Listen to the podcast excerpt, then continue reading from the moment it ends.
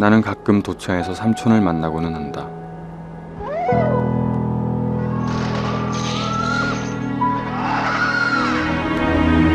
삼촌은 이소룡이 그러했듯 저 높은 곳에 올라가 별이 되고자 했다. 그러나 꿈은 깨어지기 마련이고 희망은 부서지기 마련이다.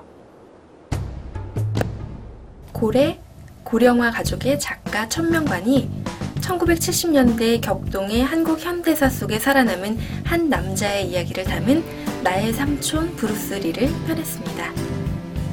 천명관은 장편 데뷔작 고래에서 그로테스크하면서도 신화적인 상상력을 질펀한 해학과 능청스런 입담으로 녹여내면서 소위 내면 문학, 사색적인 문장 중심의 한국 문학에 스토리텔링의 강렬한 인상을 남긴 바 있습니다. 이번 작품 나의 삼촌 브루스리 역시 서사의 장점과 대중적인 면모를 잘 보여주는 작품입니다.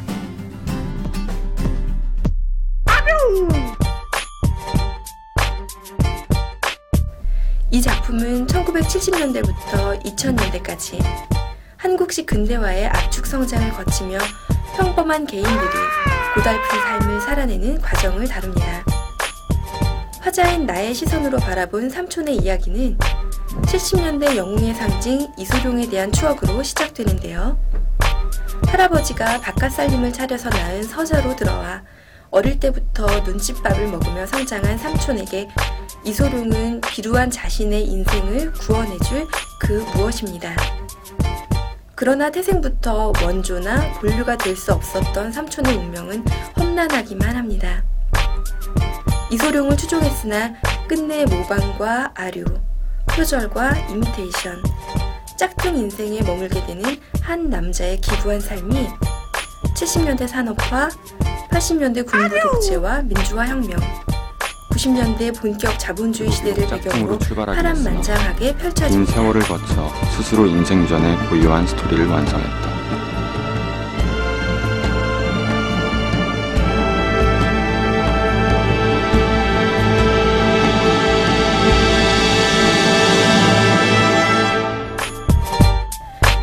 신선스럽고 혹독하기만 한 그러면서도 우리의 삶과 크게 다르지 않은 한 남자의 살아가는 모습은 보는 이로 하여금 애틋한 감정을 자아냅니다. 짝퉁으로 출발했지만 끝내 스스로의 고유한 인생 시나리오를 그려낸 그의 완성이 더욱 가슴에 와 닿는 이유입니다. 지금까지 라이브 추천의 김정미였습니다.